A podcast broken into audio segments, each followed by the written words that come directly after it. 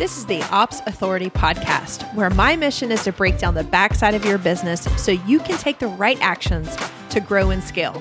Hey, I'm Natalie Gingrich, a small business operations expert, and I'm going to give you a front row seat to real solutions that will help you reach the vision that you have for your business, all while equipping you to put out those inevitable pesky fires and those fears that pop up.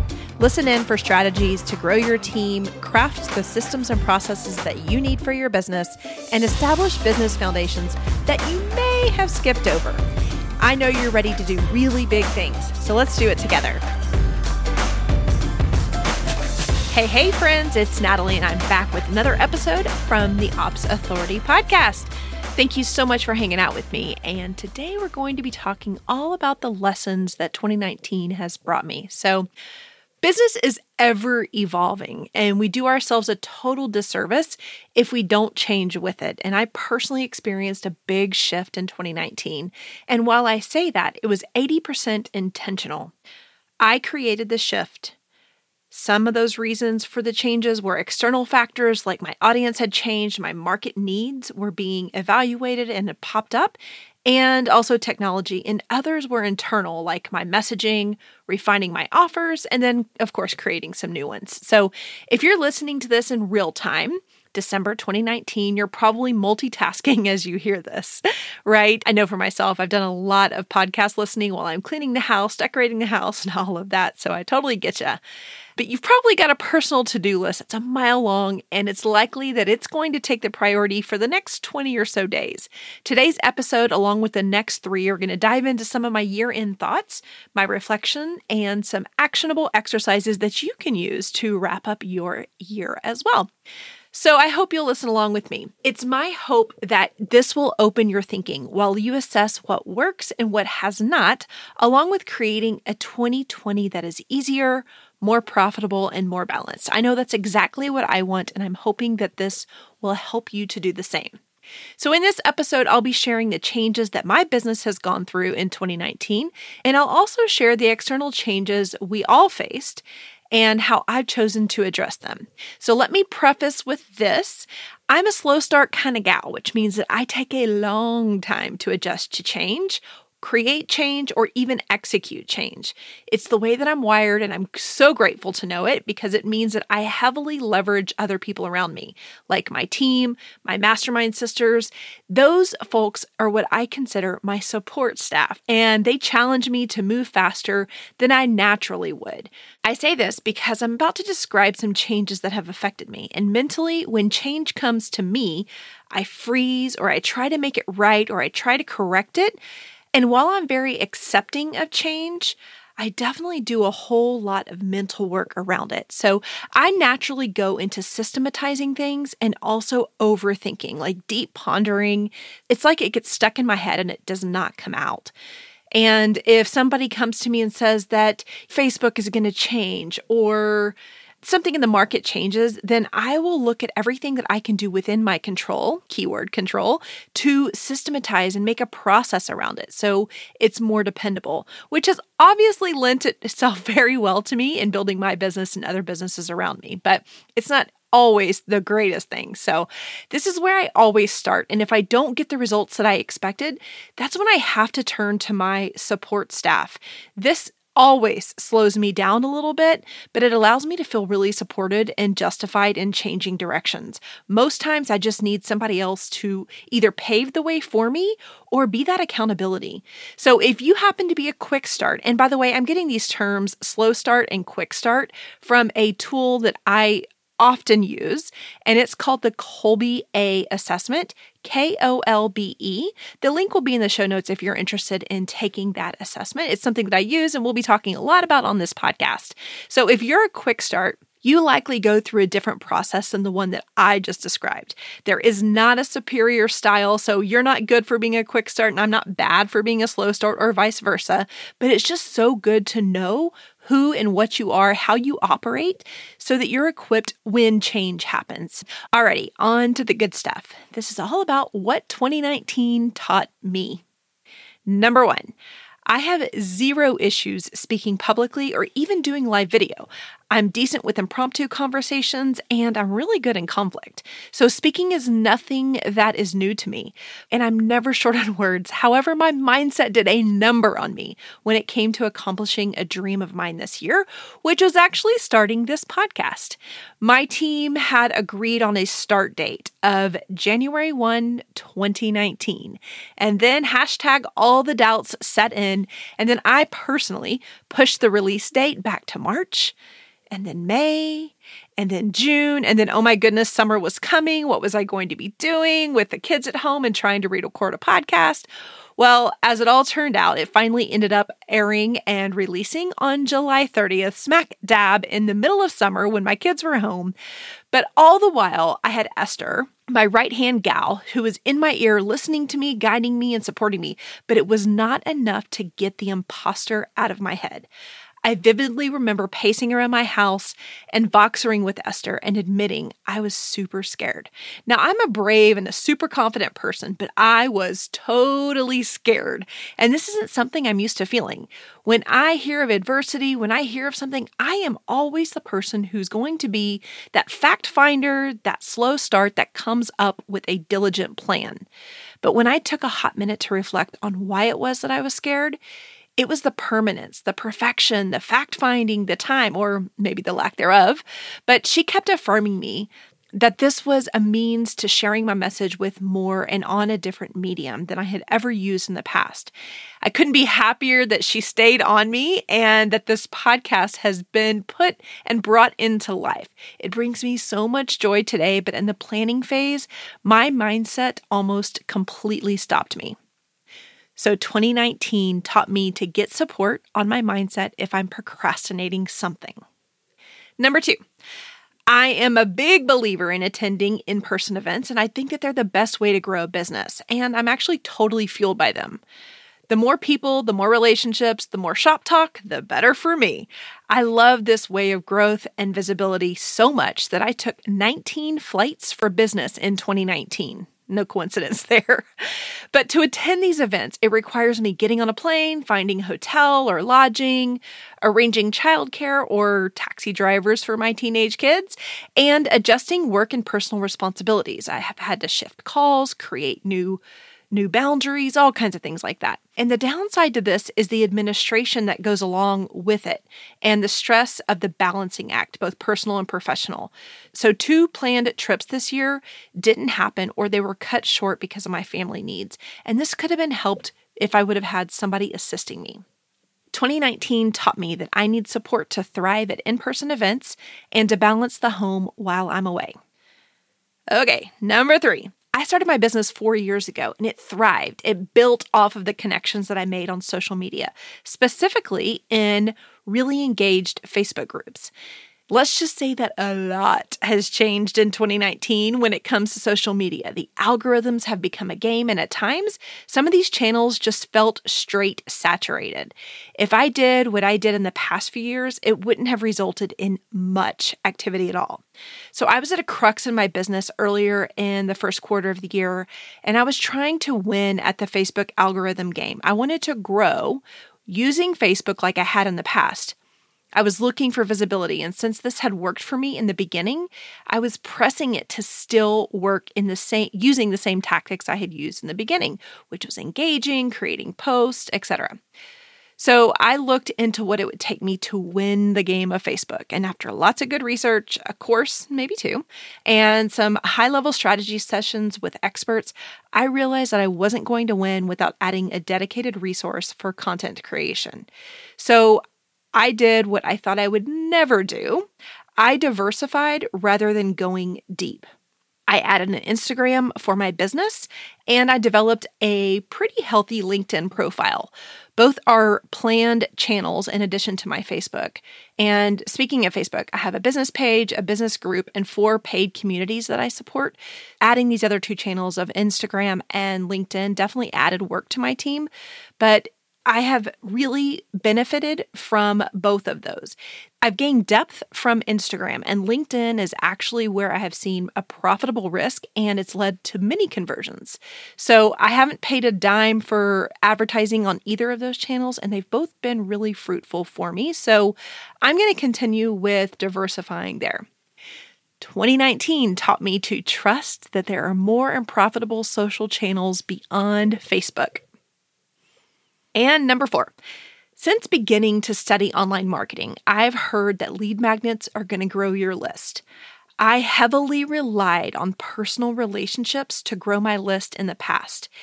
That didn't lead to a big list, but it led to a really healthy, intimate list. Well, as my brand has expanded and I've niched down, so has my desire to reach more cold people, warm them up with real connective relationships. When I was beginning to feel like I had tapped the entire market and I wasn't reaching anybody else, I went back to Online Business one oh one.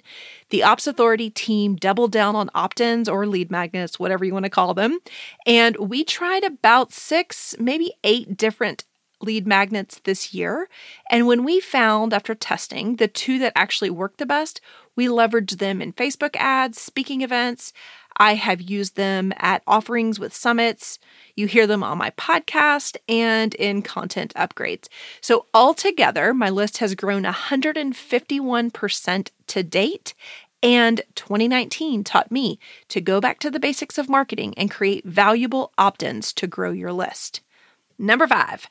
While we're on the topic of growth, I put my relationships to work by committing to being a guest on three dozen podcasts in twenty nineteen. That's thirty-six different podcasts. If you break that up, that is about three a month. I spent a lot of time getting my message more clear. And now that my audience is more defined, it's so much easier for me to do that and to see the impact of the outreach when you're in this position. I spent the time to create four particular talks that have opt-ins, related opt-ins to them, and I offer the most appropriate ones for the audience that I'm going to be connecting with. So it's so nice to have taken the time. If this is something that's important to you, it has been very fruitful to have created the talks, to be able to have really constructive conversations with the host. And as a host, I will tell you, it's so nice whenever you can hop on a mic and have a good idea and understanding of what this person wants to share, and for me to craft a conversation that's going to be really helpful to the people that are listening. I've been able to grow my visibility by having the organization and specific goals around this. I can tell you if I was like, eh, I'll just be on podcasts in twenty nineteen, that I probably wouldn't have strived and pushed to be on so many. So having goals certainly helped me. I oftentimes hear people saying, I see you everywhere. And that's true. And it's because I have totally worked at it. I also learned that I shouldn't do podcasts or meetings for that matter before ten o'clock in the morning. So I'm committed to being at the top of my game when someone else is sharing their stage of any sort with me, whether that's speaking on a stage, in a summit, it doesn't matter, or on a podcast. So twenty nineteen taught me to leverage other mediums like podcasting and to be prepared for the interview. Number six, we're going to number eight, so we're almost there. Number six, I made some massive investments this year, specifically on legal and branding work. Almost thirty thousand dollars of my profits have gone into these two endeavors in twenty nineteen. Both are definitely needed, and I'm overly satisfied with the vendors that I have selected and worked with and continue to work with. But first off, hear me out. If you have intellectual property, protect it. I want to stand at the top of a hill and just scream that for any business owner. If you're building your business off of a proprietary process or thought, please protect it. And that's exactly why I've spent so much money in doing that this year.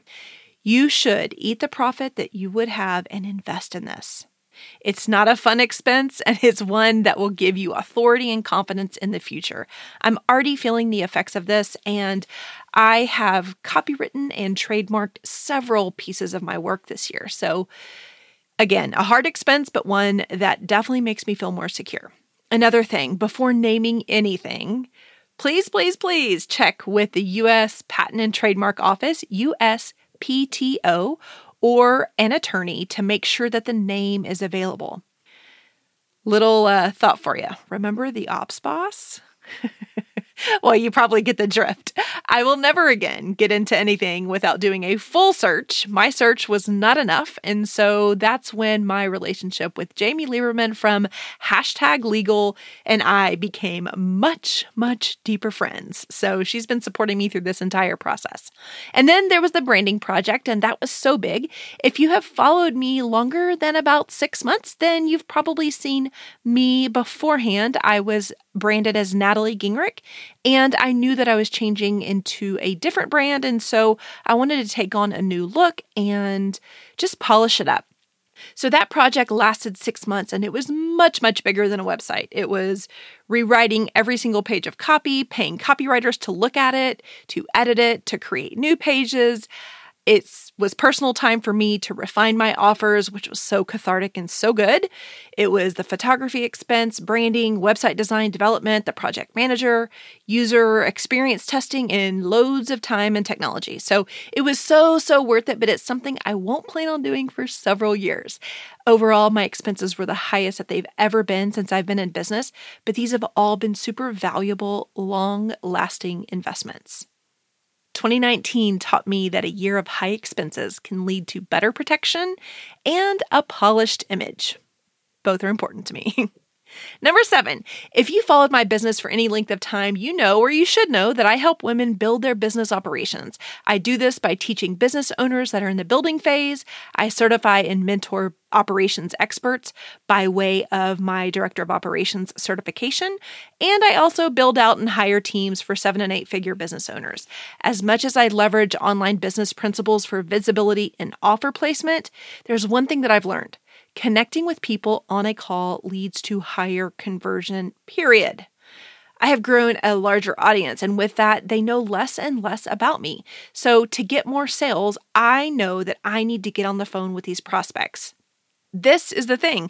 I absolutely love getting on the calls, and I can't even tell you why I have really cut those back in the last few years. But my services are expert level and they're super high touch. So the cost is higher than courses that you may be taking. So before someone new to me is going to invest in me, they're going to need to know me. So getting on a call is the best way and something that I'm definitely going to get better at and grow in in twenty twenty.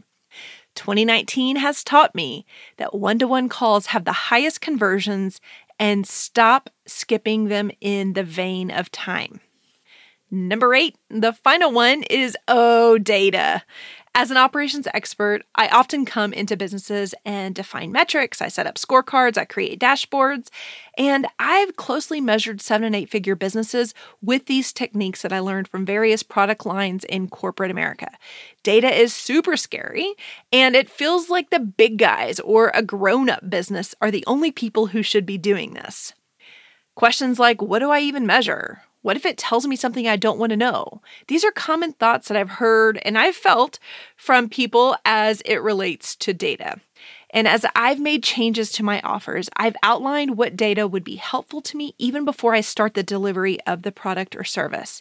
For example, when you join a team or the certification, you're going to be given a starting survey. And at the conclusion, you're going to receive another survey. The reason for me doing this is to see where I have opportunities, where the gains are, where the lacks are, and make those adjustments. I finally took the time to quantify what success looked like for both of these programs. And the feedback is so much more helpful for me to actually make changes that people need and also in enhancements. And I will also say I've even been able to take away some of the work that I've already put in there because it wasn't necessary.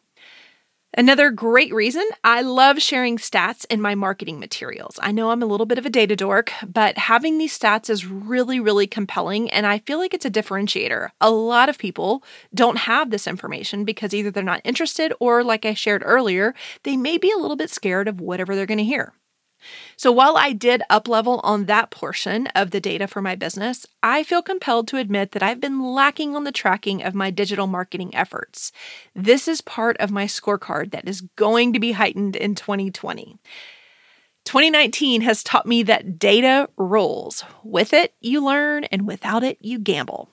This is something I practice so often in corporate, and I'm just like, ah, why did I get to this place? So thank goodness there's more time for changing and up-leveling. So twenty nineteen was a really big year. It wasn't my biggest revenue or my highest profit year, but it was the year that I fully transitioned into an education business rather than a client services business.